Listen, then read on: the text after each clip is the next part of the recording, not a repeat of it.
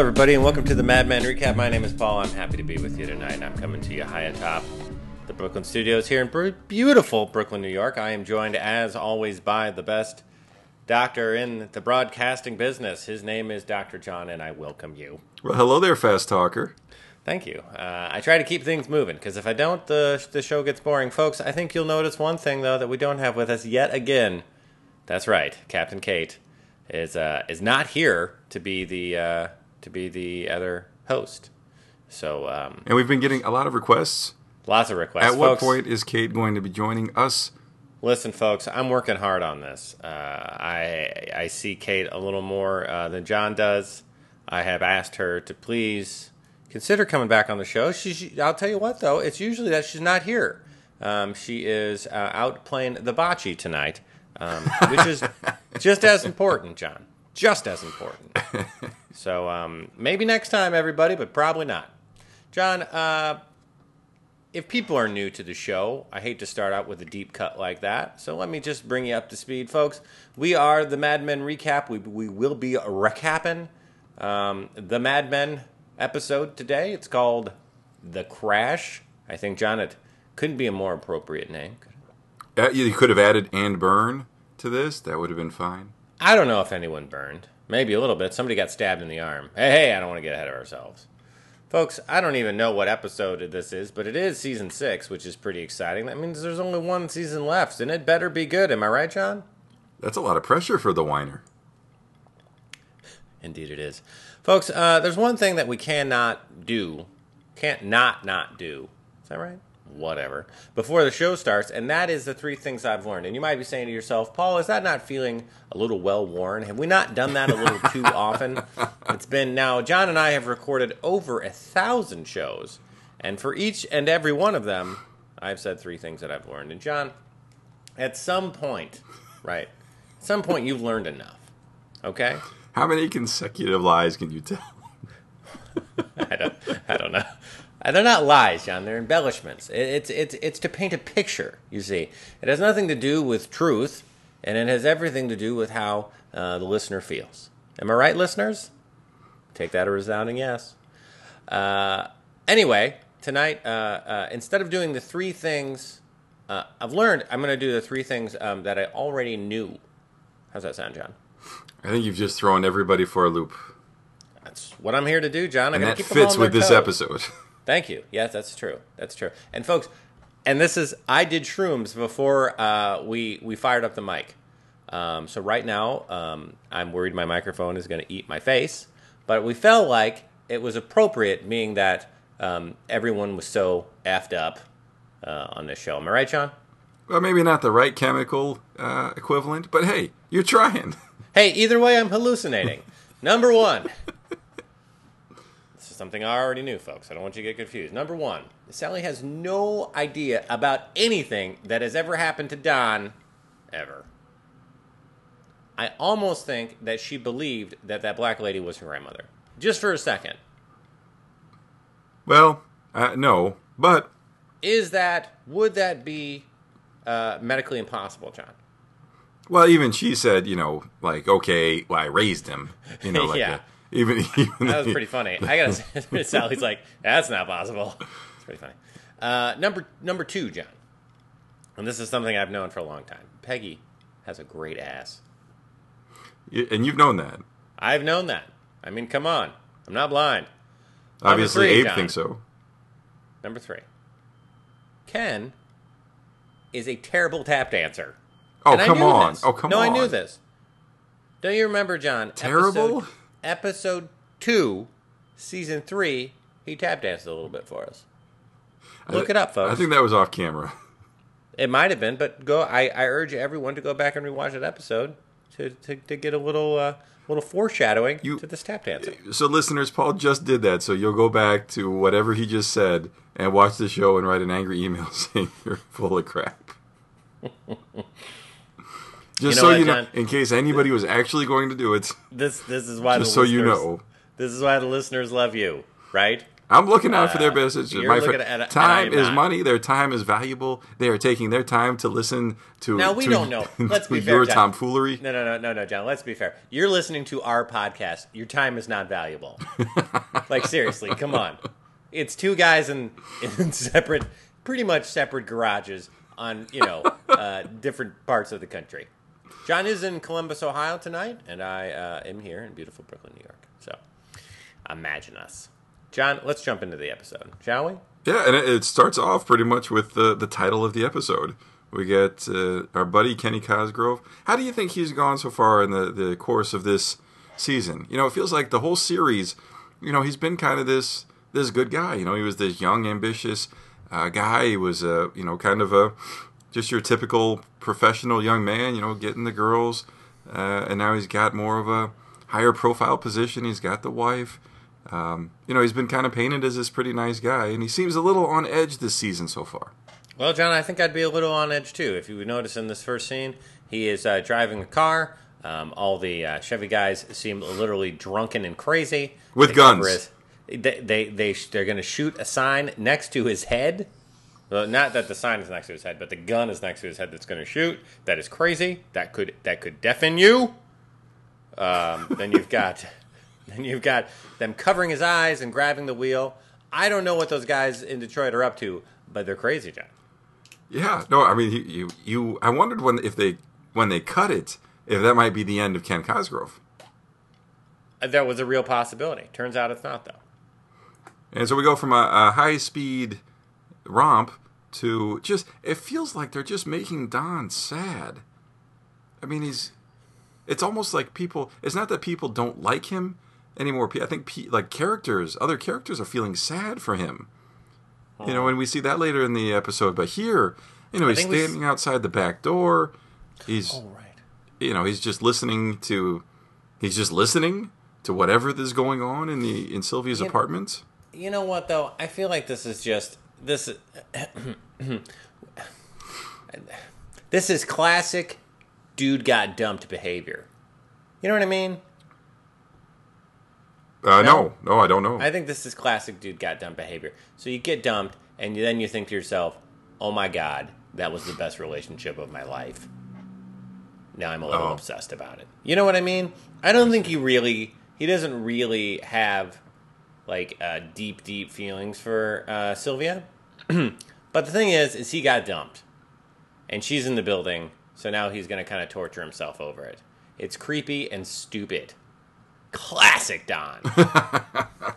Because then we go right into the office and we see him doing the, you know, stare into the distance, the longing melancholy, and we're in the partners' I- room, and I think that has more to do with uh, they they talk about how many campaigns they've come up with in the last like seven days. Like in the last six days, they did like seven campaigns or seven, you know, ideas. Those, these guys are just burned out, man. yeah, and then we got, uh, you know, Kenny Cosgrove limping in, bruised in the face, got the uh, got the cane, which will come into great effect later, and. and you know he's like, look, you know they've um, they don't like what everything you sent already, and they gave us uh, three years worth of monthly deadlines. Oh, and we need stuff by Tuesday. I mean, it's really gotten, and this is all for. If I'm understanding this right, this is for a car, right? This isn't for Chevy, right? This is for this one car for Chevy. Yeah, I'm not sure. I'm not sure about that. Yeah, I, I yeah, I think you you may be right. This is just for a, spe- specific car. And Um, but I mean, from what uh, I understand from talking to you in the past, what Ken's saying doesn't sound incredibly off base. It's not John. I have a I, I, I've uh, recently had a much similar experience. I'm sorry to hear that because it looks miserable. Oh, it's terrible. You just get beat up, and there's not a lot you can do about it. You know, all you can do, you know, you don't, you it, like, you the, the account guy's sitting there saying, "What's another weekend? They're paying the shit out of us." You know what I mean? And Well, yeah, but that's not the guy working the weekend. No, it's not. But at, but that's why you keep. You're like, oh, yeah, you're right. They're paying. I mean, you know, especially with like, and now that they've merged, they're not a little company, but still, this is the this is the huge client they merged for. Right? So they really have no choice but to stay with them, right? Because if they lose this gigantic plug of a client, Right. Then what was the point? What was the point? And it, they may not. Then they may not have the funds to support such a large agency. Right. Well, I don't know about that because if all they did was combine, and it looks like they even made cuts, then they're going to have less total employees and all of the same accounts, right? I don't know. It's tough to say. We don't really know that much about their But, overall. but any, anyways, I think you know this just kind of sets up the fact that yes, we're going to have to work the weekend, and yes, like the company's working like mad for this one account. Mm-hmm. And then we kind of get uh, we move on from there, and, and we see that um, well, we see Chaough gets called out, and we'll find out why in a minute for a sad event. And Don gets called out, and uh, Doctor Arnie Arnie Rosen is uh, looking for him. I'd like to stop. I'd like to stop to point out one thing. So in the last, I think it was the last episode, everyone's talking about, oh my God, where's Dawn? Where's Dawn? What's going to happen with Dawn? Yeah. she's gone all those days. Oh, she's back. No explanation. No, really, I think it was just like a money saving venture for Lionsgate to have Dawn out for two episodes and I have to pay her. I'm not kidding. But no, really, but they made a thing about it though. Like they had Don go to like the, it was written into the story because he goes the stairs at her desk. right. You could easily just make it so that Dawn's not there and no one talks about it, John, and save the money. I, I don't know, but that, that was really that was what I had thought because she's not. He does that today too, or in this episode, he goes and stares at the desk at a different time. Yeah, but at least it's the weekend. That's a little more understandable. Moving on. But anyway, so he's um, you know, he gets called to to, to Arnie's uh, to the phone, like, hey, you know, what's up, Doctor Rosen? He's a little nervous. He doesn't know what's going to happen, and uh oh, it's not Doctor Rosen, it's Mrs. Doctor Rosen. Uh oh. and uh, she's she's pissed off. She's upset about the cigarettes in the hallway. She, uh, you know, tells Don that uh, Arnie thinks she's smoking again, and she's worried she's going to lose it. And she's like, "This is over. You know, stop it. I can't believe I ever trusted you. You know, just leave me alone, Can I can I uh, can I point something out here? please." So I feel like in the other episodes, whenever they called or talked to each other or saw each other, or even if they didn't see each other, she was always dressed really well and she looked great, you know. Yes, And now here they're broken up and she's wearing like a sweat skirt. is that a thing? yeah, I don't know. I'm just making that up. But it, it's just, it's really funny. Like, or not really funny, but it's really odd, right? Like, hasn't she always looked or always looked very put together and great in the past? Pretty And much. in this shot, no. I mean, yeah, it's either been dressed up or like in her uh, lingerie. Yeah. And yeah, right. This, I guess, this is what. Well, yeah, this is Casual Friday. Oh, that's right. Right. I'm sorry. I feel stupid. That's okay. I don't. I don't blame. I don't blame you. Thank, I thank blame you. John. Thank you. Um, yeah, but so so we get. Uh, you know, she's she's she's drawn the line. This is it. Knock it off. And um, and he gets obviously upset. Kind of slams the stuff around, and then he starts coughing. And I, I mean, we haven't had a flashback, and man, we should we should flash back to the last time we had a flashback because it's been a while. no, it here was like go. a couple episodes ago, John. All right. Remember when they moved into the to, to the Hua house? Yes, That was a flashback. that was. It was It was a like- few episodes like ago. Two episodes ago. Three episodes ago. yeah. Okay. But anyways, Well, I'm we get one here. uh, We're back in the whorehouse. Young Don's coughing his head off, and uh, his kind of sort of mom breaks out the uh, breaks out the stethoscope of the day, aka a water glass. Mhm. And it's like, hey, you know what's going to fix this up? Yeah. The cellar. You getting the hell out of here. That's right. pretty much the is pretty, much the diagnosis uh, for treatment. John, um, now I'm only asking you this because a lot of people have been. Um, I don't know how people got my personal email, but personally, just emailing me e- emails you can't see, and they say, "Paul, will you please ask John what the hell consumption is?" Yeah, I can do that. So um, I'm asking on behalf of our listeners who apparently don't know anything. So, uh, consumption. Wait, wait now. So just to be clear, you're asking because Yeah, no, no, no, no. I know. because you know. because I know, but this is just some listeners that we have that apparently uh, just toothless rubes, and they they don't get it, and of course I do, so I'm asking for them. Okay. Well, just so you know, consumption still exists. Oh, is that right? Yeah. And it is, in fact, the term that was once used and is no longer used, at least not in the States, uh, as tuberculosis. TB for the layperson, John. Yes. And if anybody's ever had a TB test where they put like a little tiny amount of fluid under your skin in your forearm. That's what they're uh, they're looking for, evidence that you've been exposed to it. And now tuberculosis can actually infect any part of your body, not just your lungs. So con- right. consumption was the ones that specifically were struggling with the lung part of it. And it's I a bad that. actor, and um, it's actually coming back around. So Oh, really? uh, yeah, unfortunately, overseas um, in Africa, there are some strains of TB that actually aren't uh, answering to the current medications. Well, that's terrifying. It is. so, uh, you So know, don't travel, everybody. wash your hands, folks. Yeah, w- Hey, I, every moment I get. Not not that it really matters because TB just floats in the air, but hey, Okay, well, now I'm paranoid. Thanks a lot, whoever emailed and made me ask that. Moving on. Anyway, so we find out that uh, unfortunately, Gleason has in fact moved on to a better place. Yeah. He has passed away from his pancreatic cancer. Again, not a surprise that that's a, a bad actor and, and it happened fast, as it would have. As you as you suggested. Yep. And um, you know, that's that's that's kind of it for Chaough. He's he's you know really upset. In fact, the little behind the scenes here with uh, Matt Weiner, he was saying that you know not only was he somebody Chaough worked with closely, but as we saw in the last episode, he was kind of Chaough's uh, uh, release valve. You know, he's he's where Chaough went when he was having an issue and, and to talk about Don because Chaough's not going to talk to Peggy and he's not going to talk to Cutler. You know, so he doesn't really have that outlet now as a, a big void in his life. That is that is tough. So he says he will not be working the weekend. Um, uh, Peggy says she'll go to the funeral, but she'll still make herself available. Um, they thank her for that. Uh, Charles looking, Charles looking pretty beat here in this scene, and uh, kind of feel bad for him. But uh, we then, uh, when he goes back to his office, we find out that the doctor's in the building, John, and uh, he would like to uh, get Don all fixed up, along with anybody else who's into it. Now, John, um, I don't know if you know this, but uh, I'm a very tired person. I could fall asleep during this podcast. Uh, and, but to uh, to thwart that, I've been taking a lot of uh, vitamin B12. Mm-hmm, um, and it does not have this effect on me, and I wish it did. Well, you know, some people respond differently to different uh, different things, Well, sure. so that's part of it. Also, number two, if anybody remembers back in the early part of the 2000s when the baseball steroid stuff actually went to Congress, Yes, sir. uh, everybody was getting B12 shots.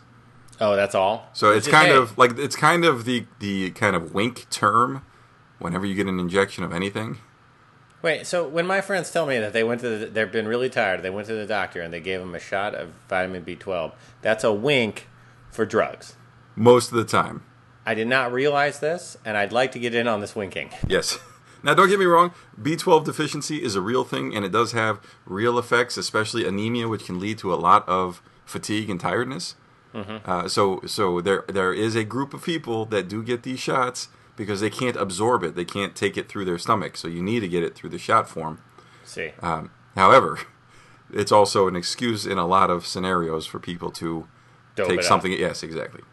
Uh, anyway, uh, so we find out that, and and in, and in the uh, in in the kind of uh, after show Matt Weiner thing, he discussed that apparently this was a very common practice This- uh, this that still is. agencies would bring in this doctor. Well, in a- I, I'm sorry to say, I have not been in an agency where I've gotten one of these shots. Well, I'm sure I, I would. Okay, I'm, I take that back. I doubt it would probably be, you know, uh, smiled upon by an agency as a whole. But there are still plenty of doctors that are doing this. I mean, you even see advertisements as far as clinics. Uh, right now, kind of the big rage is the whole testosterone thing. Okay, Um, you know, they'll say, "Oh, come on, get your blood checked," and if you have low testosterone, we can replace it for you. Well, unfortunately, there's not a lot of standardized data that tells you what's truly low. So you can get your blood drawn, and they'll just tell you, "Here's your number. It's low, no matter what it is." weird. Anyways, so Sorry, folks, we digress. So uh, we get up to um, who, whose office is this? I guess it was Roger's office. No, what it's talking Cutler's about? office. And uh, Ken Cosgrove is coming out of the door, and um, they're talking about uh, certainly the passing, uh, uh, Roger and Stan. Uh, Roger tells him this happens. You're going to have to deal with it. Uh, Cosgrove comes out and says that he got the shot. Stan says, uh, mine hasn't kicked in yet. Uh, I said, the doctor said it takes a minute. Uh, Roger's about to jump in there. Uh, and Gleason says, hey, uh, I think it's not. I, I want Don to go. Uh, so Don goes in, asks him. This is where we get the whole vitamin B12, and Yeah, then yeah. Uh, and then something else. Uh, Don gets uh, Don gets a shot in the ass, as it were, and uh, well, he's off to the races. John, when he comes out of the door, you got Stan racing Gleason around the Uh, office. Cutler. Cutler, I'm sorry. Thank you. Drink. Cutler around the office. Uh, I think uh, it's pretty clear Stan's going to win. Stan's a Stan's a good uh, 10 to 15 to 20. Well, did you see his leaping ability? That was leap, John. he was gazelle like. Gazelle like? I can I couldn't I can yeah, I'm glad I'm glad you used that because I don't think I would have described it like that. But I mean, you couldn't be more you couldn't be more right. Um, anyway, he comes from behind to win. Uh, Don Don says this is this is I think you know in in his own mind this is weird, uh, and he starts his way down the stairs. And halfway down the stairs, John, the shit kicks in. Oh yeah. when he see he sees Peggy, you know, comforting um, Chaough Yeah, in his time of loss, and he again jumps back in time to his formative years, and he gets taken in by a kindly hooker. well, John, I think that's that's commonly called a hooker with a heart of gold. Oh, well, thank you. Sorry. As, as I didn't really feel like that was a commonly thing. Now, see, she does the right thing. She does, you know, she skips the whole water glass thing. Just puts the ear right on the chest. Oh, really? Yeah, That's better. no. uh, plus, to be honest, I don't really know what they're listening for. You're going to be hearing garbage in the lungs, no matter what device you're using. Um, I don't know how they're, uh, Wait, wait, you know, wait, what their wait, wait. knowledge Is is going to lead them to come to more- a different see, diagnosis. This is more arrogant doctor propaganda, John. Listen, That's true. That's true. People know. You feel it. You feel it. But anyway, she Yeah. she takes him in. She takes off his shoes. She's look. It's a chest cold. You're gonna be good. And he actually, you know, he seems to be very comfortable. It, you know, he gets that look like, wow, nobody ever takes care of me. So Hey, well, shouldn't you be beating me with a wooden spoon, or or sending me to the cellar to die? yeah, it's like, wait, wait a second. This isn't the basement. Wait, wait, wait, wait, wait, wait. Though, coughing on mic. Isn't it um for TB? If I'm not wrong, but isn't cold air good for TB? No- thought- nothing's good for TB. I know, but they thought that cold air was though, right? Yeah, uh, yeah, So that's why she sent him to the cellar. right.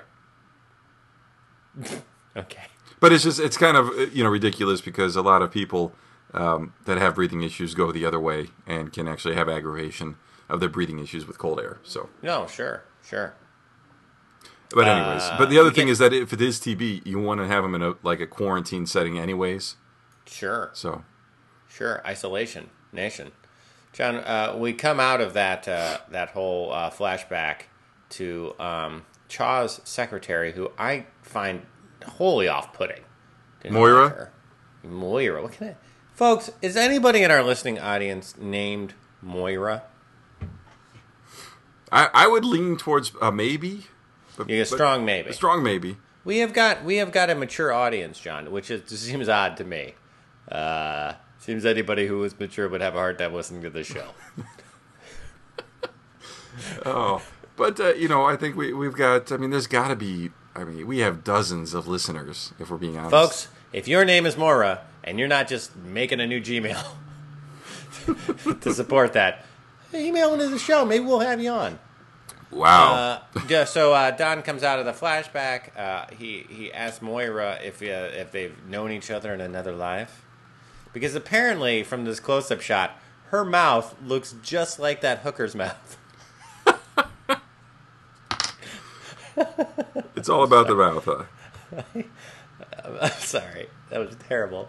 Uh, she says, I think she's a little off off put by that, and the typing sounds gets really loud because Don is tripping balls. I think we actually got an email titled "Tripping Balls," which made me which made me smile. So thank you. Uh, But it's not. But the the, I guess the thing is, it's not. This is not a shroom. You know, this is not a hallucinogenic, right? So he's not seeing pink elephants. You know, he's he's not seeing things that aren't there. It's just a hypersensitive agent. You know, so Yeah. everybody's really attuned to sounds, uh, to sights, to lights, and you know, and then we see the creative room with the Mm-hmm. two guys that have taken the shot, and then Ginsberg, who hasn't done anything. Yeah, well, because Ginsberg said he does not do drugs, he doesn't drink, he doesn't have friends, he doesn't have family, he doesn't have a girlfriend. Right? Yeah, he'll just he just works nonstop. working nonstop. Uh, yeah, they're, so they're in the they're in the workroom, which you're getting more and more messy all the time, John. I don't even notice this. There's just more tracing paper on the wall every single episode. Yeah.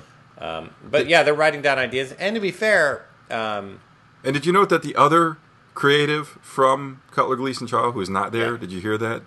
He uh, after he got the shot, he said his heart stopped, so uh, so Roger took him to the hospital, but but they were both laughing on the way out. oh, all right, uh, yeah, like I, I somehow I, I figured Roger would be into this whole thing now that he's opened his minds to um, expanding, mind expanding, altering. I guess that was the one disappointment I had with this episode was that Where was he? he got the shot, Yeah, and then left. and but we didn't get to see the reaction. Yeah, thanks, man. Because he would have been hilarious. Right? Maybe they were like, "We can't write this. Yeah, we can't do Roger at light speed. Like, like we don't have it. We just don't have the capability. We don't have the time. We don't have the manpower." Uh, anyway, uh, so they're in the uh, they're in the creative room, uh, kicking around ideas. Uh, uh, Stan says he has at least eighty, just off the top of his head. Um, clearly, clearly, all the ideas are are bad. Um, so because there's a lack of focus with this drug, but you, your mind is spinning, so you might as well spit it out. We then find ourselves in Don's office. He is just tearing through magazines, thinking he's going to find the answer to life. I think It- this is all. Don gets very lofty in his um, in Search. his added focus in his added focus with this uh, substance. It's a bit uh, it's a bit intense. Um, he gets the uh, gets the word that Ken Cosgrove's outside, John, and this is where I think I felt like I had done some drugs. When uh, Ken Cosgrove starts dancing, tap dancing, about his experience with Chevy, that's incredible. This this was amazing, and thank you. I think we've had a couple people who have sent us the link to the GIF Perfect. of the Ken Cosgrove tap dance. I'll post it. But when you talk about Lofty, I thought that was actually like this little talk about Don that Don gives Ken right before the tap dance routine may get lost in the tap dance, but his you know his thoughts of grandiosity, his his statement that I need to be there. You know, it's the timbre of my voice. It's me. You know that is uh, is I'm having a tough time talking because I got the tap dance right in front of me. Yeah, and it's, tough. amazing. No, but I think, but see, that's the part that I think is actually true because I think they're so with all the hysteria that was, uh, like was happening, right? With, with with all the tap dancing and the and and the cane bouncing and the hey hey, uh, their their exchange was actually pretty normal, right? Like that's what they would have talked about if they weren't tripping balls. That, Because Don Don, Don's right. He does need to be there. Ken's not going to be able. Ken, Ken's not going to be able to sell it like Don's able to sell it. He's not going to say it right. Well, it, know what I it's mean? not so much saying it right because you can only put so much down on paper, right? It's the explanation. Right. So that's what that's what I mean by saying it. I right. see. Yeah. anyway, uh, great exchange. Best part. Uh, Dawn is sitting there like, "What the f, man." But having like having watched that exchange now about two or three times, that is a, that's an amazing minute of television. It's re- pretty intense. It really is. I mean, like you said, between what they're saying and then how they're saying it, with with Don like sweating through his tie, and then Yeah. Ken with cane in hand, and just you know ramping up the intensity, and, and then with Don, like what what what, what is going on? No, yeah, I think I think they both actually everybody in this episode because they're because they're actors, people do a great job of uh, uh, uh, of making you believe that they are really effed up. You know what I'm saying? Yeah. Acting.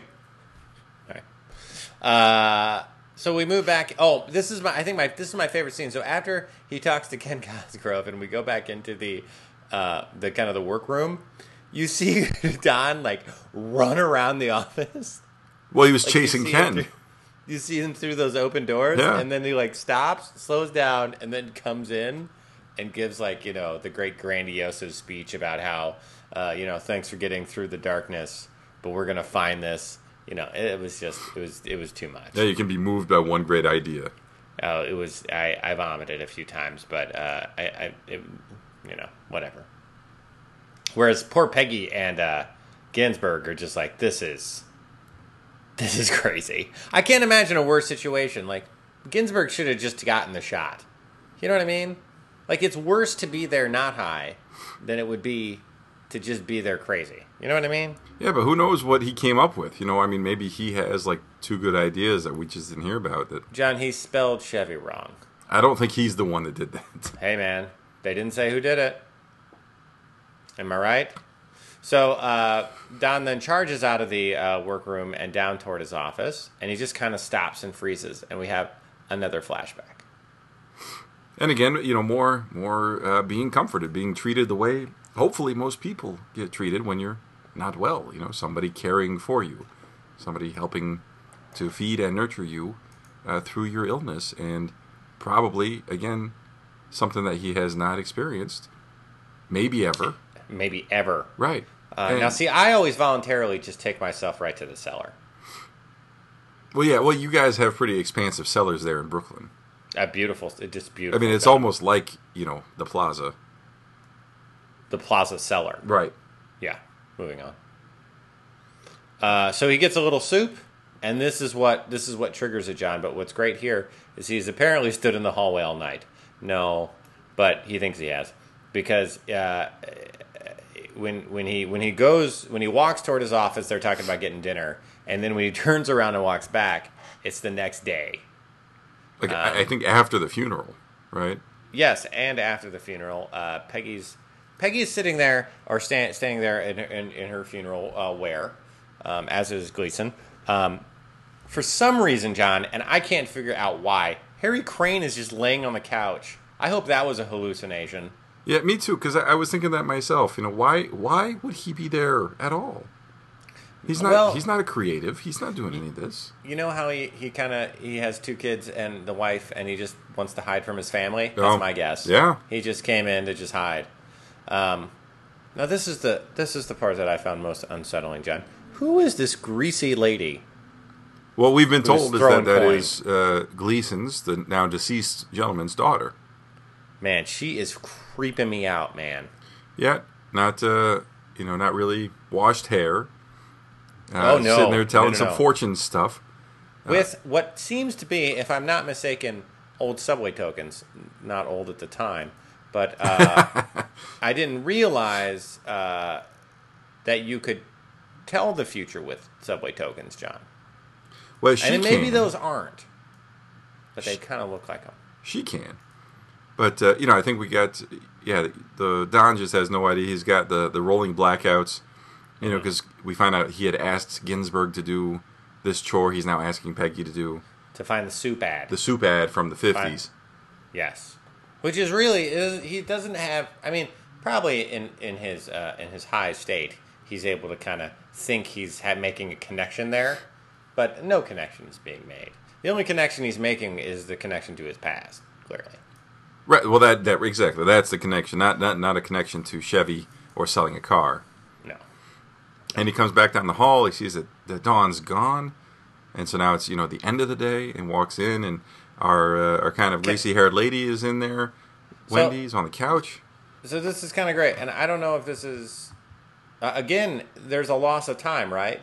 Because when he when he comes out of the when he comes out of the um, flashback, it's not evening time, right? Because the light is it's like white light. Well- he goes in there, he talks to them, he comes back, and as he's walking down the hall, it's a yellowy sunset light. Right. So we've missed, we've again missed Several hours. almost half a day. Right. And who is in his his office, John? Wendy Gleason. creepy little Gleason girl. Like seriously, I thought it was like something out of The Ring. Have you seen that movie? I never saw the ring. No. Oh, she's terrifying, John. She's terrifying. she could just crawl out of a TV and kill you. I don't know. But apparently, like, he, uh, he apparently he had hit on her. You know, I mean, he was Probably. You know, where she's saying, "Oh, that you you got the eyes. We're going to sit and watch the sunset together." She's like planning on a makeout session. Do you think the ice is to somehow kind of dampen the stink that she must must be putting off? Well, she that's looks true like she smells so bad. ice has a great aroma. No. What are you talking about? cold, Ah. cold and cold and stank.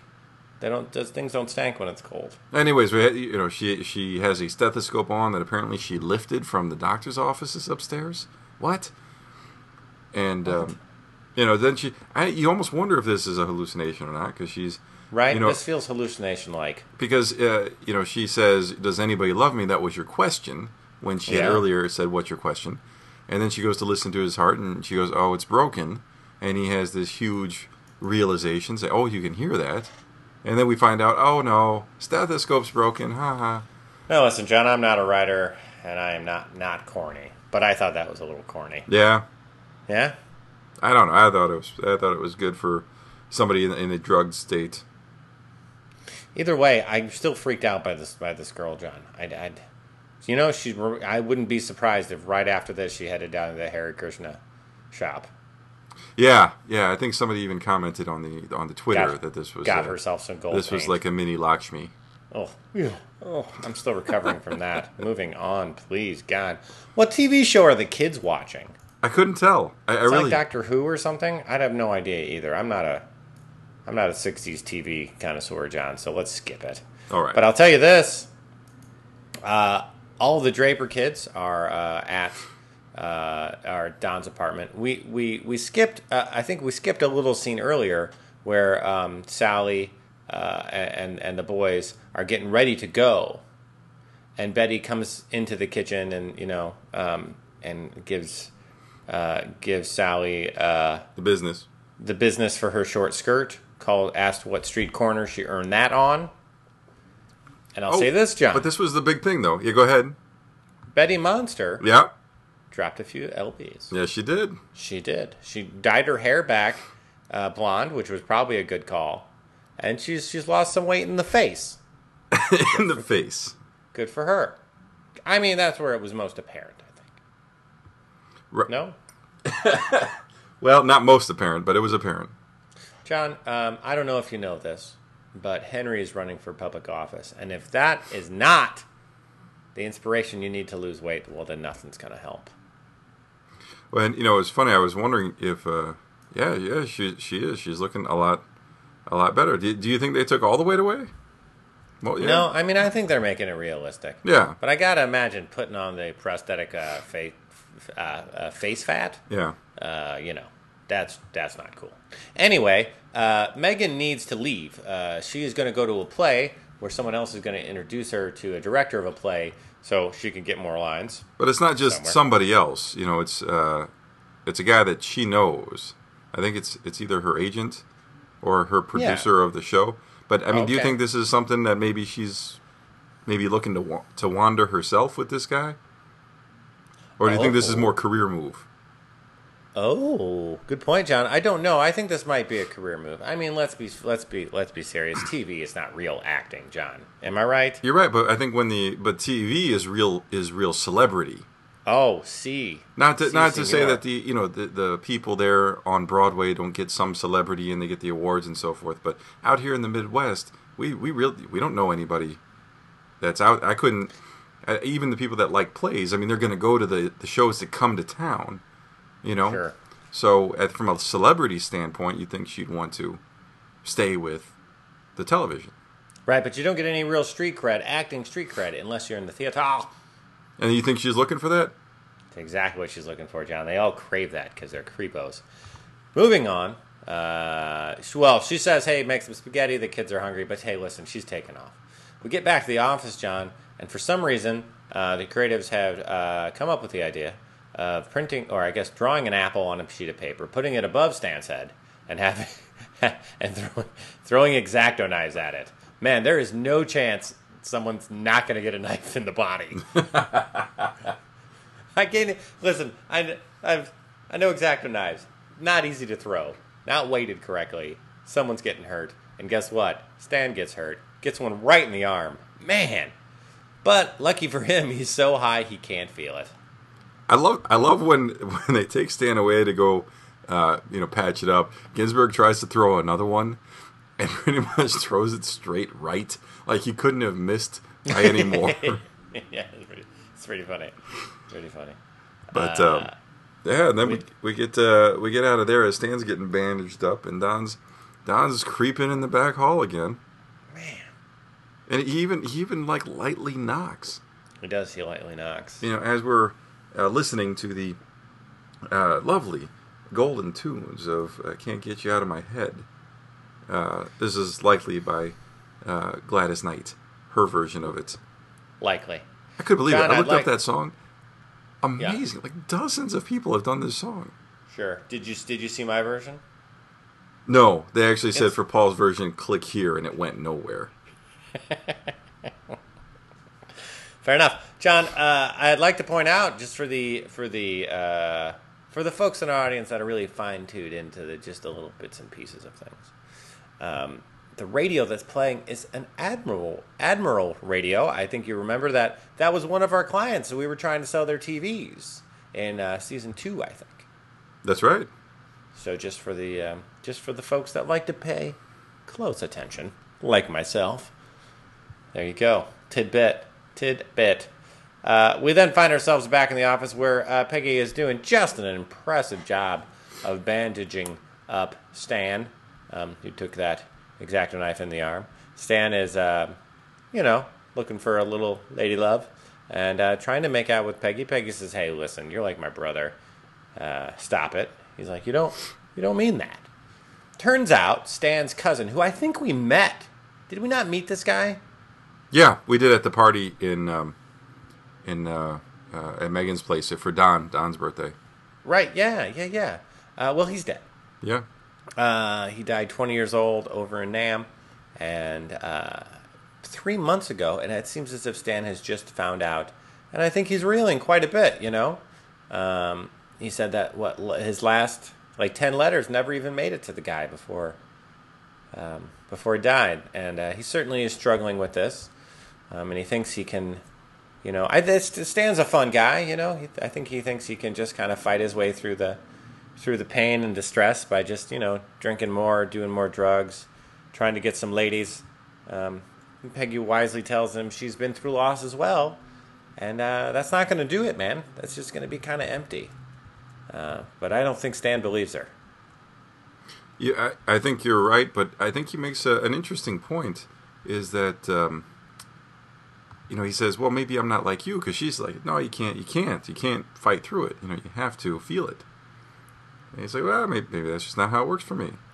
Um, and, you know, she's probably got some things right, but I, I think on the other hand, you know, everybody's going to deal with stuff a little differently. And so maybe this is how he gets through it. Because we see he clearly doesn't take her, Clearly, does not does take, her, advice. But I don't know if we can necessarily say that she is, you know, right. I think people are going to have to deal with things their own way. You know, some people put their head down and go to work. Some people, you know, have have uh, friends that they go to and try and interact with. Some people isolate. Sure, sure. Right? Uh, I'll tell you one thing that should be isolated. Yep. uh, Sally Draper from Rosemary's Baby. That's right, folks. We get back to the apartment, and uh, little Sally Draper is reading Rosemary's Baby, which is altogether terrifying. Have you seen the movie? Just oh, I can't even. Why? Why? I'm st- I'm terrified of it. All right. The thing is, uh, you know, we we kind of see how uh, in this entire episode these children aren't parented at all, and I think that's just kind of a nice little example. I don't think you would give your you know twelve year old daughter uh, Rosemary's Baby to read necessarily, but she probably found it on uh, the nightstand. It's probably Megan's, and uh, you know she's there by herself. Why not, right? Yeah. she hears a little rassle tassle out in the uh, out out in the living room, John, and it turns out now I did not know this, but uh, her grandmother, who just happens to be African American, is uh, rooting around stealing stuff uh, in the front in the front room. Uh, it's pretty obvious uh, for the first time uh, we see this woman that she is indeed um, uh, stealing, um, but. Uh, then again, when she says that uh, she knows Don, uh, I think we can all agree that, uh, I mean, maybe, you know, who knows? I mean, she has the name. She. Who, I don't even know why she would have it. If she saw it at the front door when she snuck in. If she saw it saw on the back the door, a piece of mail. Yeah, probably.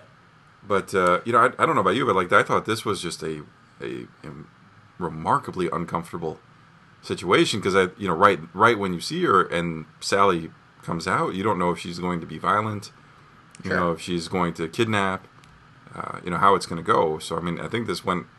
They wrote this as well as you possibly could, from a, you know, traumatic events type of thing. Indeed. And I think it makes sense. You know, some a person who they're portraying like this is, you know, just trying to get their hands on anything they can sell for some money. Sure, You sure. know? I know you got to admit this lady did a hell of a great job of uh, being like kind of persuasive. You know what I mean? Like, yeah, yeah, you know, you know me, and I know your dad, and let me make you some eggs, and everything's cool. Don't worry about it. What's your name again, Sally? Yeah, I know you, Sally. Anyway, blah blah blah blah. Right. Like she, she she does. Uh, she's pretty. She's pretty. You know, convincing. Yeah. Um, we then uh, bop our way back to the archives of uh, Sterling, Cooper, Draper, Chaough. I, I don't know. And uh, he's looking through there to find this soup ad. Um, and I, you know, here again, we talked about it. It's really just a, a, a chance to kind of uh, further his way through these flashbacks. Uh, clearly, the woman in the ad looks a little bit like um, the woman in the flashbacks. I think one of the fun things we get to see is some of the uh, old um, campaigns throughout the last couple seasons. You've got uh, he pulls a Hilton campaign, he pulls the uh, the Beans campaign. I don't know if you recognize that. I did, and actually, I think the very first one, when you see him from afar, is the uh, the Brazier campaign that they did a few years ago. Oh yeah. So that was kind of fun uh, if you're a, a, a wackadoo like John and I. Um, but uh, when he finds that ad, he, he then he then goes into his uh, into yet another flashback where I think it's really sad, right? Because we've gotten you know he really this woman uh, had provided uh, such a nurturing experience for Don and could have been such a positive experience, you know, to look back back on. Um, and then um, it all kind of turns a little sour in a way because, uh, you know, uh, clearly the Don's character is not at all comfortable with this or thinking that this is a good idea. Um, and for some reason, this woman, I mean, to be fair, she is a prostitute, so she is not of the highest moral standards there, John, but everyone needs to do what they need to do to make a living. When you think now Um, that he's better, I mean, you know, she, you, what, do- what do you do? You talk about what you know. I mean, I think she was just doing, you know, what what she could do. No, John, I think that's a very, very poor. any, uh, any, anyway, so uh, little Don gets kind of molested by this lady. Uh, not cool, uh, especially because he's not into it, uh, which is, you know, uh, just really clearly very scarring. And one of the reasons I think that he, throughout his the rest of his life, he seems to be very confused with his relationship with women, right? And this is uh, kind of showing that. Um, there's this there's this odd kind of need for uh, nurturing, and then this no other way to deal with it than kind of this uh, creepy sex um, that he kind of defaults to, um, which is you know I think trying to be shown here in this in this early childhood scene. We get back to the house, John. Um, our uh, our grandmother here apparently thinks she could steal the TV, um, which seems like it would be a little hefty, but luckily John secured That was really very funny. well to the wall. Well, that, TV's really in there. that was pretty funny. Uh, Bobby comes out and says, "Hey, what the f is going on?" Um, she says, "Oh, hey, you must be Bobby. Um, I'm your dad's good friend. Um, I'm looking for his gold watch." Bobby's like, "He's got four watches in his room on the nightstand. Way to go, Bobo."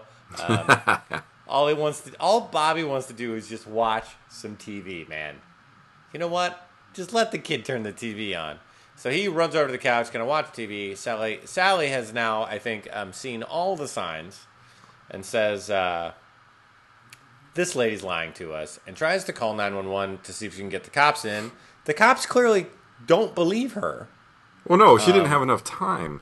She didn't have enough time, but either way, like it, I think they didn't take her seriously. No. She, because she she had to go no, yeah I'm thir- I'm thirteen or fourteen, Yeah. and then by that time it's too late. Um, See, this is where so this is where the planning part had failed. She should have sent Bobby in to run some interference. It's like, no, no, the watches are in exactly, that drawer, exactly. No, no, that go drawer. show her around. Exactly. right? No, you're right. But you know, Bobby's always a letdown. In any incarnation, Any incarnation, Damn it, Bobby. Nice. Uh, we then find ourselves back at the office where Don has, without a doubt, cracked the advertising code, John. Right? Just when you thought it all depended on um, uh, Gilligan's Island. No, no, no, no. Don has written it down. See, advertising is just what happens in between entertainment, right? But what if entertainment stops being entertaining? See where I'm going with this, John? Then, You you have derailed, yeah, exactly. That was what I was trying to say. and that's the look Uh, that they give him when my goodness. Peggy and Stan come. Actually, no, Stan kind of uh, not Stan. Ginsberg kind of runs with it. You, the, Ginsberg done, has done this in a few episodes where he's really good at kind of helping someone through their thought. You know what I mean? Yeah. Like he kind of passes the like you could pass the ball to him, and he'll have he'll keep it going and pass it to somebody. else. Like he's good at that. Uh, I think he's helped Don out that way before. Um, Peggy says, "Have you even been working on Chevy all this time?" And we know it's no. No, it's no. He's just been sweating. uh, uh, Ginsberg asks if he would like to get someone who can draw in here, and Don says he does not have time for art. Okay, okay, I guess. And he heads home. Um, now this is extra creepy, John. Uh, when they uh, Ginsberg uh, asks if he can just take a nap in the office, which is hilarious. Peggy heads out, um, and he sees she see he she sees Gleason hanging in the hallway, being the greasiest of greasy creepers. Um, he is spying on Stan, doing the nasty with uh, the greasy wonder. Wendy. Wendy. Uh, this is unfortunate. Uh, uh, I mean, anyway, uh, th- this this sends Peggy home, rightfully so. What a waste of a weekend, John. The least you could have got is some sleep in, maybe watched it a little tube, had a burrito, but no, the weekend was ruined at work, doing nothing. Don uh, is getting out of the elevator, telling it, trying to come up with a plan. I'm going to go home. I'm going to see the kids. I'm going to say I have to go for cigarettes. I'm going to go talk to Sylvie. Sylvia, she's going to be cool with everything. We're going to get back together. It's going to be amazing. We'll go to Disney World. I don't know. It's craziness. He steps in the house, John, and lo and behold, oh, Betty Monster's there. Man, I'll tell you what. If there's anything that's gonna that's gonna kill your buzz, Betty Monster. Turns out somehow they finally got the police there, and uh, Betty is just yelling at Don, talking, uh, saying that this uh, this city is terrible and it's no surprise and blah blah blah. Who cares? Uh, clearly, Megan is upset as she should be. Uh, she feels terrible about the whole thing. And John, by the way, Henry Francis is running for governor or senate. Yeah, he's run. Yeah, he's running for for a congressional position. Did we mention that? Because it seems it seems relevant. Well, I mean, again, you can see kind of where where Betty's going with this. She just wants, you know, this is all about now trying to get out and getting the public eye and being the, you know, wife of somebody in power. Now, see, I take that I take that the other way. She certainly wants that, right? But I think why she says that is because she wants to let Don know that she's doing better than him.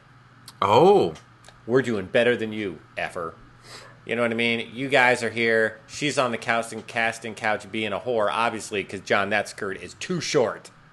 right. Well, and, short. and like you said, you're here in this disgusting city. You know, You're this is the kind of thing city. that happens to, you know, kids that are left home alone here because no one else would leave their kids home alone.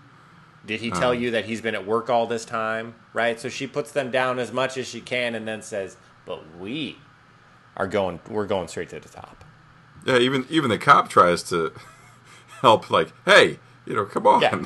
This could this could happen to anybody. Like it's cool, lady. Relax. And Henry Francis, being the best human in the world, says, "Hey, this is not the time for this." God, I'd love Henry Francis. John, he is the moral anchor or compass of this whole series. I love this guy. Although I was going to point this out, I was watching when I was watching this show. Henry Francis does two things. He is a very small part in this show, but he does two things that are kind of admirable. Um, he, he, you know, he tells um, Betty to stop it, and then later he he gets uh, Sally to talk to Don. Um, but uh, as for as much as we praise Henry Francis, let us not forget. Let us not forget that he went after a married woman who was pregnant. Right. No, he started out on the on the creep side. We did not care for Henry at Why the beginning. we? So how does this make sense? What like how do you go from being uh, uh, uh, uh, like the gre- you know, the greasiest of greasy male creepers, uh, going after uh, pregnant ladies, uh, you know, at a wedding, right? Right. To being like the best dude in the world. His character is inconsistent, John, and I'm gonna put I'm gonna put a hash mark uh, next to uh, Matt Matt Weiner for this one. That's okay. I'm sure Matt is going to take that into consideration when he is working to forget about you. Uh, yes, with- I don't think it'll be a very tough job. No. But then we have, uh, you know, uh, Don takes this all in in a moment and then just crashes and burns down to the ground. Don's out. And, Crashes out. and we see Don head back to uh, his formative years at the dining, dining table. His um, the the woman that had all of these interactions with him, Amy, is getting kicked out for I guess not performing well enough at her duties, um, or maybe maybe not paying up the way she's supposed to. Anyways, she's getting shown the door, and she takes a parting shot by saying, "Well, you know, you owe me five bucks for for him." and uh, gets kicked out. And the um, the woman, the uh, the pseudo mom, says, "Is that true?" He says, "No." And then she starts going at him with a spoon. Yeah, you know, she. I think she she harbors a lot of uh, hate uh, for uh, Dick, uh, because her, you know, her husband, you know, cheated on her, uh, and that's why he's here. You know what I mean? Right. Like she she has this like she has this responsibility for him that she absolutely hates. Right. And can just wants to take it out on him anywhere uh, she can, especially in this situation because he's like you know uh, he, he is in her eyes probably just recommitted the same crime that uh, you know her husband did, uh, visiting uh, uh, a prostitute. Um, Don gets a Don gets a hell of a beating with a wooden spoon, John. I wanna I wanna encourage folks out there to uh, you know not not do that. Well, I have to say, I was I was a little surprised uh, when this happened. I, I tossed out on the uh, the Twitter, you know, really who uses a spoon, and I got a lot of people back like, "Oh yeah, that happened to me." That is a big spoon, and and there is one shot like straight up at her where she is. I mean, she is terrifying. It's from the Don point of view. That spoon is gigantic. I don't know who, why are we making spoons that big. Okay, like I, I how, like how big, like how, how much stew do you have to make to justify a spoon of that size, John? Well, I think the the size of the spoon does a lot of things for you. Actually, too much to really get into detail right now. Uh, as far as just uh, fending off uh, folks, and also um, mixing gravy. We could do a whole hour on spoons. No, this is true, John. This is true. Let's move on then. Uh, Don is having this flashback. Uh, clearly, I think you know coming down uh, from um, from his uh, from his drug experience, and really uh, really feels absolutely terrible. Uh, I think very kind of self um, self reflective on this whole thing. Uh, you know, these flashbacks have been really strong. I don't think we've had an episode with this many. Right. Um, and this has been certainly a very powerful experience for him. Um, Megan uh, is there and says that you know I almost passed out when I came home. Somehow she's lying to herself, uh, attributing uh, the fact that uh, uh, that was traumatic, uh, and him being too tired and working too much to passing out. Listen, folks, I, I'm tired enough to pass out all the time, but if I come home and and somebody and, and, a, and a hilarious lady has robbed my house, I probably wouldn't pass out, right? He's clearly under the influence of, of too many substances. Right. Um, we find ourselves then the next morning in the elevator, John, and who stops to get in? Sylvia. Thank you. Uh, and oh, oh my God, that is an awkward uh, uh, uh, 10 seconds as they uh, travel down uh, to the lobby, uh, and Don gets out. And I think, Well, she says, "How are you?" He says, "Busy." Never looks at her. Straight ahead. I think maybe he's realized that you know he needs to just uh, he needs to just move on, and this you know needs to be forgotten. I don't know. Well, she seems somewhat hurt. Yeah, I mean he could have been a little nicer about it. Right. I think for him, that's the only way he can he can respond. Uh, we find ourselves then uh, at the uh, the Francis household, where, of course, the best of all humans, Henry Francis, is uh, convincing uh, Sally to talk to her father. Uh, Don tells her that it was his fault. She says, "No, you know, I shouldn't have been such a child about it." He says, "You weren't. You did. You know, you did what you had to do." Uh, and this is where uh, I think she gives the uh, the kind of line of the entire episode. Uh, you know, uh, I, I, I asked you know I asked her all the questions I could. Um, she had answers for all of them, and then I realized I don't know anything about you, um, which is pretty, you know, pretty tough, right? Yeah. I mean, and really sad. I think it's sad for Sally to admit that and to kind of have that realization. She probably hasn't really thought about that before. Um, so for a for a, a, child of that age with a divorced parent to you know come to that realization is like I don't even know you, uh, and say that out loud is pretty pretty intense. And I think it's the same for Don. Like uh, he really uh, feels. I think he has to feel um, that he's he's neglecting um, his children, especially Sally, who's been at different points in this series kind of close to him. Well, and I think we, you know, it's we've been made to know that it's clear that he's neglectful of them. Yeah. No, no, no. But we can see that. But I think there's a difference between um, admitting that, like, to someone and to yourself, and saying it out loud. You know what I mean? Sure. It's a powerful thing. It's a powerful thing, John. Um, so then Don uh, gets called down to Chaough's office. He's back. Of course, no one asks him how he's doing. Looks a little rough. Uh, he says, "I don't know what went on here, uh, but all of this, all of this work, most of it's unintelligible, and somebody spelled Chevy wrong." how do you do that? Which, folks, that happens all the time. That happens all the time. I don't know how many presentations I've been in and I'm not going to name any of the brands, many of them gigantic, where we've accidentally spelled it wrong. not me, amazingly. And folks, I can't spell. I can barely spell my own name. But um, yeah, it just ha- I mean, it, the funny thing is, it just happened the other day. well, and I'll tell you why it happens. You do like a ton of concepts, and you're moving so fast, it you just make a typo, and it slips through, and next thing you know, that makes it in the presentation, and then, oh, that's embarrassing. Anyway. Uh, anyway, wow. uh, Chaough Chaough says uh, Chaough says you know this was kind of funny, and then Don says you know I'm done. I'm done with this. Uh, I just can't do it. Uh, I'm the creative director, so I will look at certainly the creative work that's done. Um, but you know, call me in 1971 when they're ready to do an ad.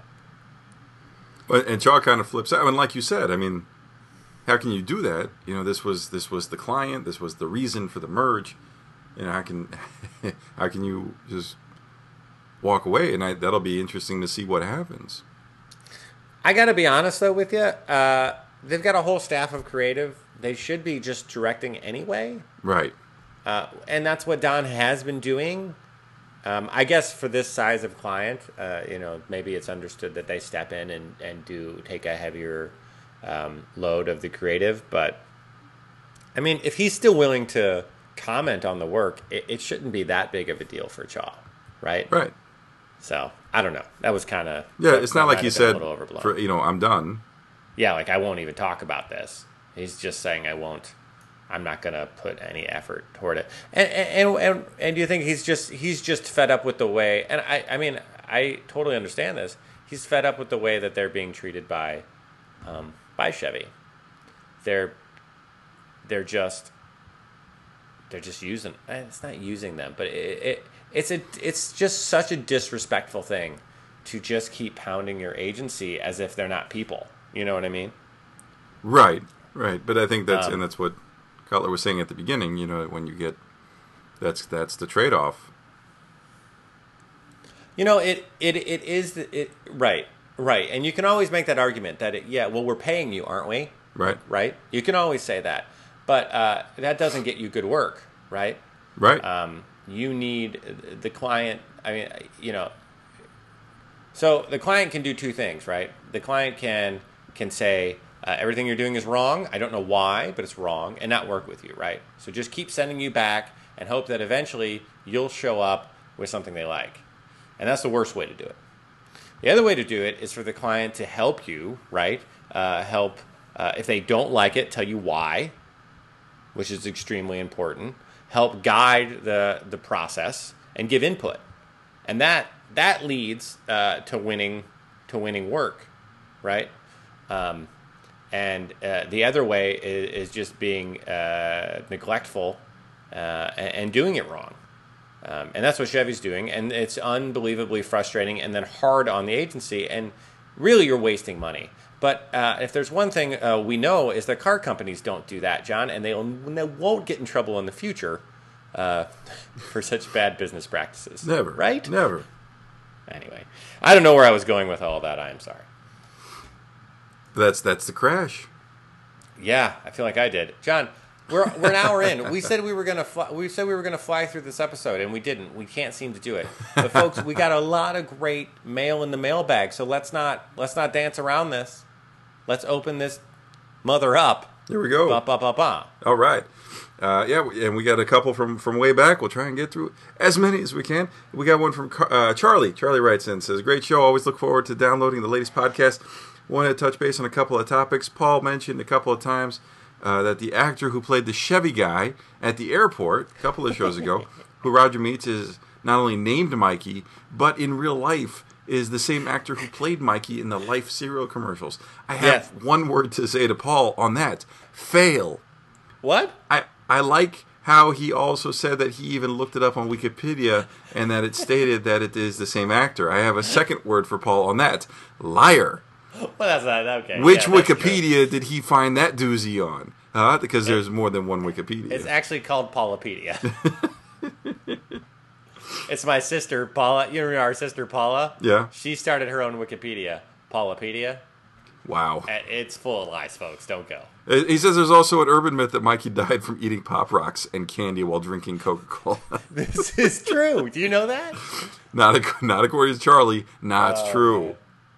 Not true. That's funny. Uh, he also asked about uh, you know why Herb is so important, saying that the you know he's the head of the Jaguar Dealer Association, was a part of the selection committee, and that's why he had the kind of pull. Because remember, we were asking, you know, why does you know they've already committed to it, and really, I thought there was that scene where they they brought in the uppers uh, for the you know, hey, let's pitch the local guys, where Don Submarine did, and they're like, no, we're not going to do that. So I, I still am not sure, but that's what that's what he was pointing out. Thanks for that. Uh, Keith writes in from Virginia Beach. Guys, I was inspired by the end of the last podcast and decided to utilize one of the very well documented options uh, detailed to contact you um, and send an email and leave an iTunes review. But baby steps. Uh, one of the reasons I'm writing, I was wondering if you care to comment on the music cues for the season. I'm not sure uh, what they were trying to emphasize with the drastic cultural musical shift that took place uh, between the 50s and 60s, or just more tuned in the music, but not liking it at all. Any thoughts Yeah, on you the know, music? John, you usually comment on the music, and you haven't commented on any of the music this year. You're right. I, I have. Um, you know, there was a couple of actually this one episode, and this was an email from a previous one, but this one episode, I felt that the music was even a little more pronounced. You know, we had the "Out of My Head" on the radio, and then we had the um, "Dream a Little Dream" for the uh, uh, the flashback where uh, he was, you know, pressed upon by the the hooker, Yeah. Which actually I think made it even more of a, you know, a, Wait a minute. a potent. Who wrote this email, by the way? Uh, this is um, this is Keith from Virginia Beach. Keith from Virginia Beach. You're complaining we're not doing enough about the music? Check this out, pal.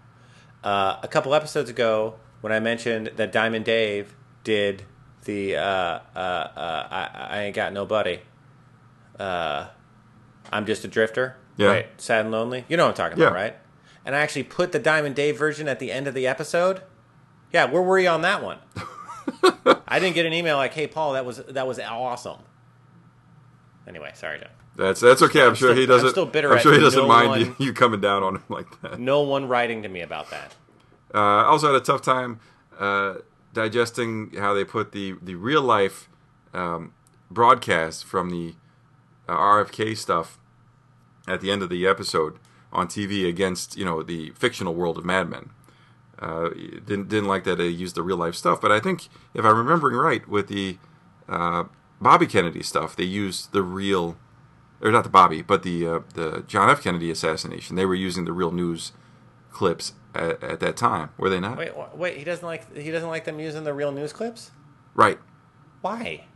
He just he didn't didn't feel it jived.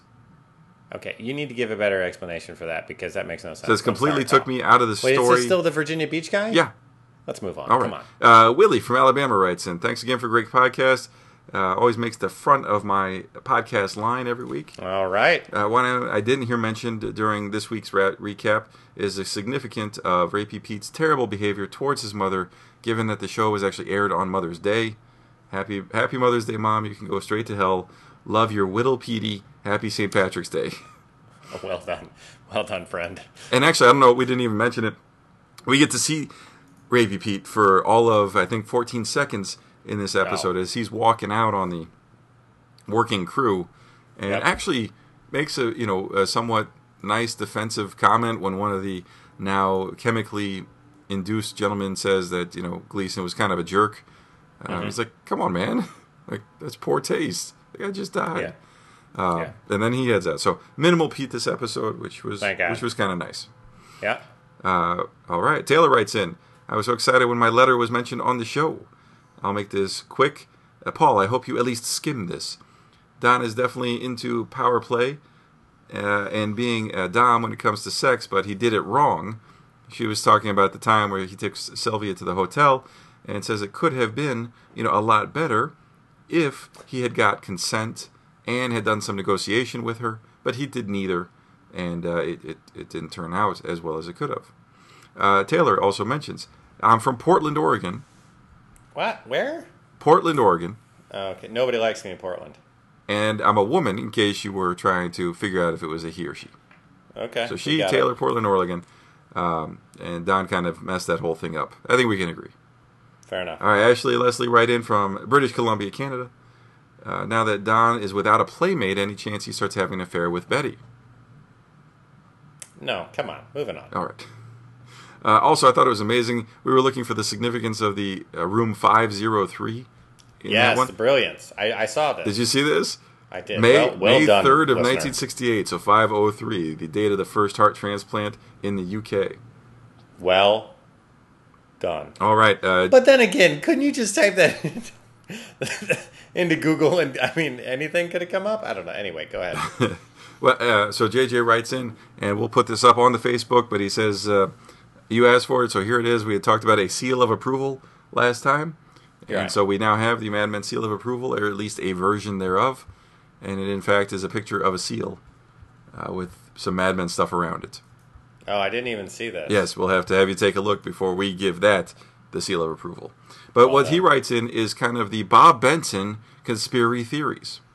Conspiracy theory? Yeah, conspiracy theories. There's a couple of different ones. Uh, so he's got a list from several different sources that he's a government agent investigating Don Draper. He's a plant from another agency, an investigative journalist, just some ambitious jerk. That he's Don Draper's long lost son. Uh, he could even be a homeless person. so By the way, uh, by the way, and we didn't friend, see Bob this time. Uh, the seal of approval is is brilliant. I'm gonna post it on the website. That's funny because it's like it's like the can I can has cheeseburger type, and then it has a pack of Luckies, the pencil sharpener, which we know wrote us a letter once, and uh, and a and a rotary phone. Well done, friend It was JJ.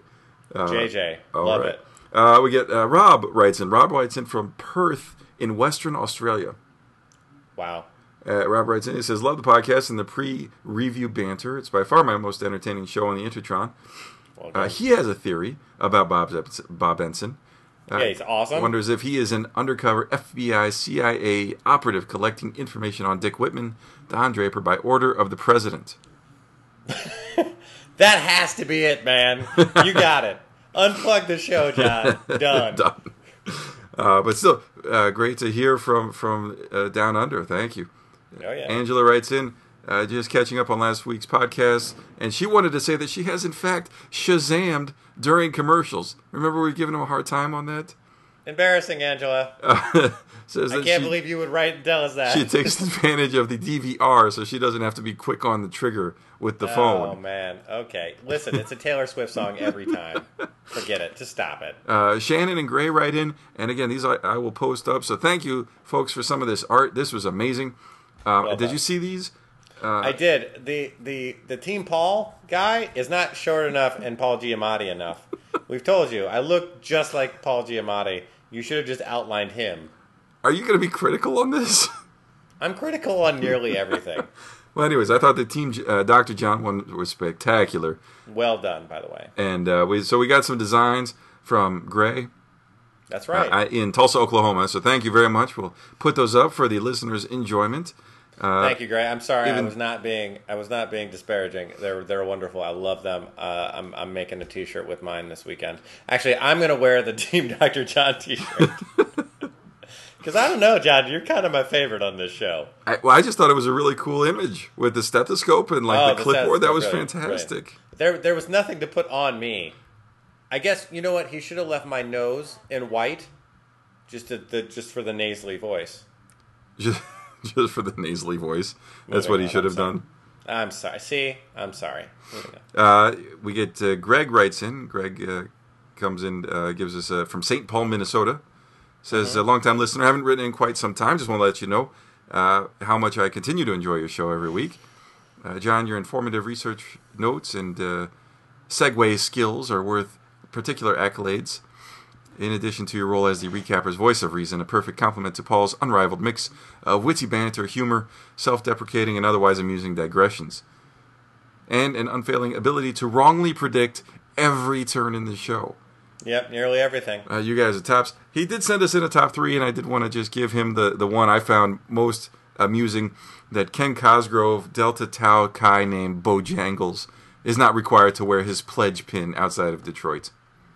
Thank you very much for that, Greg. John loved that. He mentioned that to me before. I did. show. He didn't. Yeah. Paul didn't want to use it. I thought it was I great. didn't. I'm sorry. It's just I don't know. Uh, Mike from Oklahoma writes in Remember, kids, when someone yells, uh, tells you drugs clean out the cobwebs and give you a boost of creative energy, just ask them to spell Chevy. They can't do it. Uh, Jen from Illinois writes in, uh, guys, I really didn't know what was the what was in the shot the doctor gave in the employees. I understand about B vitamins, but what else was in them, and can we still get them? Just kidding. No, I, and they actually said in the little behind the scenes and what this is. This is amphetamine. Uh, this is this is speed. This is you know uppers. This is you know the uh, younger cousin of cocaine. Jennifer, we can still get it. You You can't. come, you come to New York. You can. The, we'll- the we'll creative types will show you the corners to get We it will go party. It's just not like you said. You're just not going to have the boss bring in the guy to give it to you. No, no, Um, no. I, it's hard. It's hard to get it at work. We'll we'll have to do this on the weekend. Uh, now I, I know I know you, I know where you're going to go with this, but I'm going to read it anyways. She says Okay. now that Frank Gleason is gone, any possibility Sal comes back. Gah! No! no! You know what? Elvis is going to come back to from the dead. Uh, okay, and then uh, and, and she says, Paul, the ice is not annoying. The gentle background sound effect is fantastic and much better than the soundboard. I agree. Uh, so she applauds the kitty for breaking the soundboard and wants to know whatever happens to whatever happened to the catchphrase "That's kittens." Oh, you know what? It ran its course. I'm pretty sure. I'm pretty sure that guy's not listening anymore. I, uh, wasn't his name Carl? Hey, Carl, are you still listening? Why don't you write in? The one, the, my- the one is that was angry that you would call something stupid. Yes, my my use of the word "the" is really getting under his skin lately. Wow. Um, so the, the person is Aisha that wrote your favorite titled email, Tripping Balls, right, uh, pal. the most crazy episode of Mad Men. Uh, thinks Peggy is the world's worst girlfriend ever. okay, uh, that can't be true. Betty is a monster at any size. I, True. I mean, I think she has a little bit of a point, right, about leaving them alone. well, yeah, but come on. Um, this is the last season uh, we will see Don. I think this is interesting. Uh, she thinks last season we'll see Don. Next season, the whole Don thing will be over. It's going to be Dick Whitman all the way. No, No, not going to work. no. All right. Um, guys with beards are hot, Hey, whatever you're into. and elderly people can't be trusted. Well, when they break in and start taking stuff, I agree. Wait, she was elderly? Ida, Grandma Ida. Yeah. Oh, okay, grandma. Okay, yeah.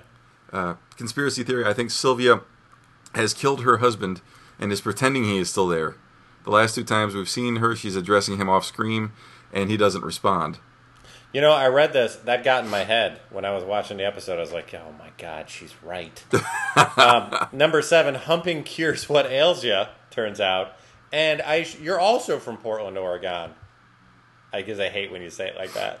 oh, because it gets under their skin. Actually, they hate it. according to our Facebook demographics, we're bigger in Portland than anywhere else in the country. that can't be. it's the it's if Facebook's not telling tales, that's the fact. Man, I thought no one liked me in Portland. They probably still don't, but they love you. Uh, on. uh, Mike Mike in. This is uh, most unsettling episode of Mad Men I think we've ever seen. It really feels like Don is going off the rails. He's terrible at work. His life is just all an all around mess. He's drinking all the time. Everyone we know is starting to hate him. In short, it sounds like he's becoming Paul.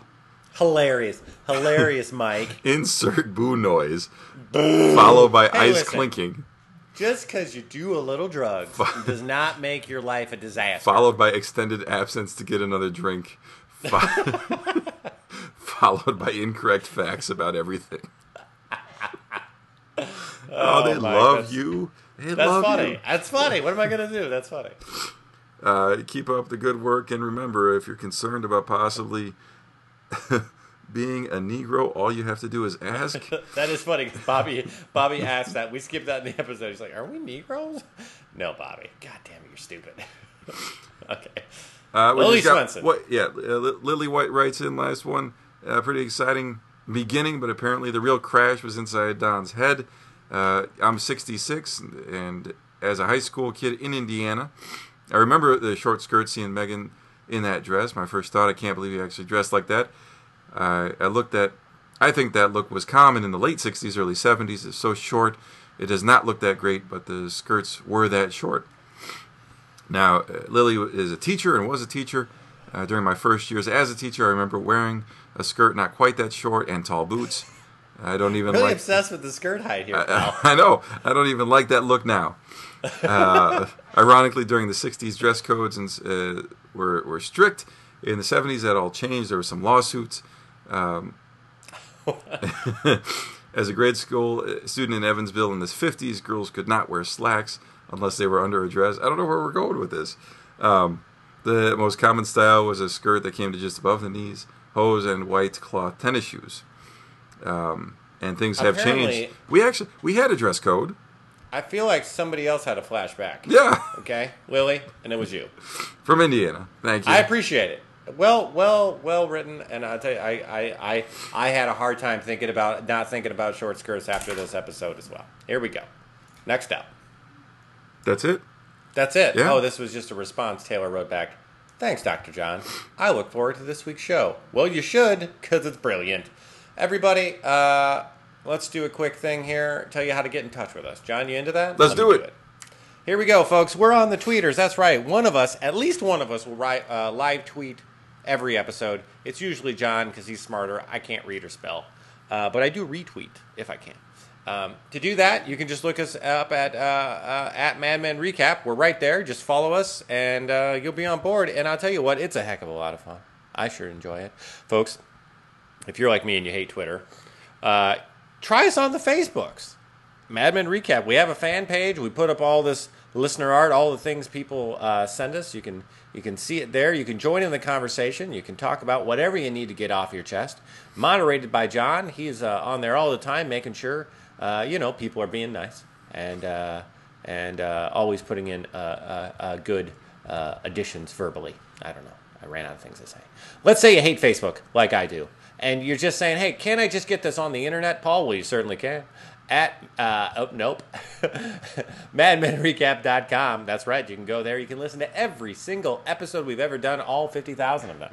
Uh, I also post as much of the art as I can, and you can leave a comment. Chances are I won't get back to you, but you can talk with somebody else. You know what I'm saying? You can comment on each other's comments. It's a load of fun. Now, if you're like me and you hate websites, you can always email us at staff at madmenrecap.com. Now, you know that that gets to us because you just read all of our mailbag, um, and we'll read it on the show.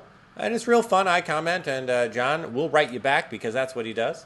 Um, we both read that. Well, no, John reads them, I skim them, and uh, it certainly makes uh, for a heck of a good time. Now, uh, if you're like me, folks, you hate email.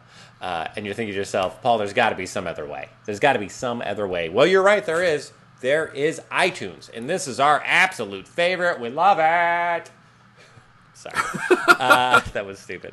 Uh, you, so you go to iTunes, you, you go to Mad Men Recap, right? You click on us, and you leave a review, and it's going to be five stars, folks, because I think that's the only option. I'm not aware of the being able to put one star down. So you're going to put all five stars down, so you're going to say how much you love us. Actually, our last one was, was four stars. Well, that was probably a mistake, John. I'm sorry that that person was unable to hit that final star. Uh, either way, uh, we love we love that one the most. Uh, it helps the podcast. It keeps us up at the top. We're the best Mad Men recap out there. So uh, why listen to anybody else when you can listen to the best? John, you've done it again. Thank you. This has been an amazing show. This is this is I'm going to say it. This is my favorite. I actually really liked the, liked this episode of Mad Men recap um, and of Mad Men. Um, I know uh, when the uh, when the live tweet was going on, many of the listeners were quite taken off guard by the drug episode. But I'll tell you what, John, I wish they'd do a few more, A few more drug episodes or a few more drugs? a few more drug episodes. And at that, I'm going to say goodnight. Good night. Great show. We'll do it next time. All right, bye bye, buddy. Bye.